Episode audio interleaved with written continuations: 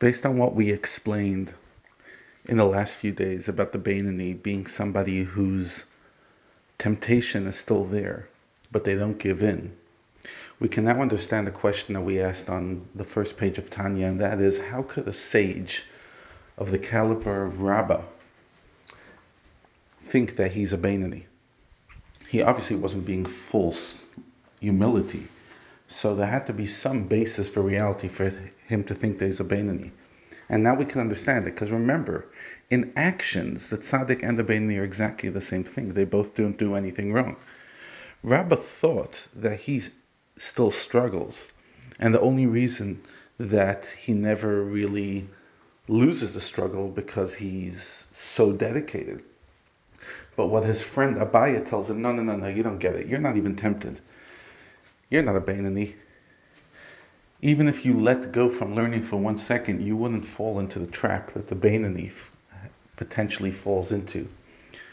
See, again, because each and every one of us want to be Bainanis, we are in a tough spot because the moment we're not learning, the moment we're not davening, the moment we're not active in something good and productive and holy, at that moment the animal soul is pouncing at us and trying to bring out our lowest self, trying to bring us down.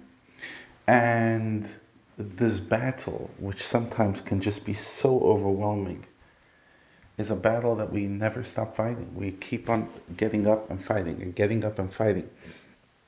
Because that's what the Bainani does trying to develop the love within their soul so that they can fight for another day.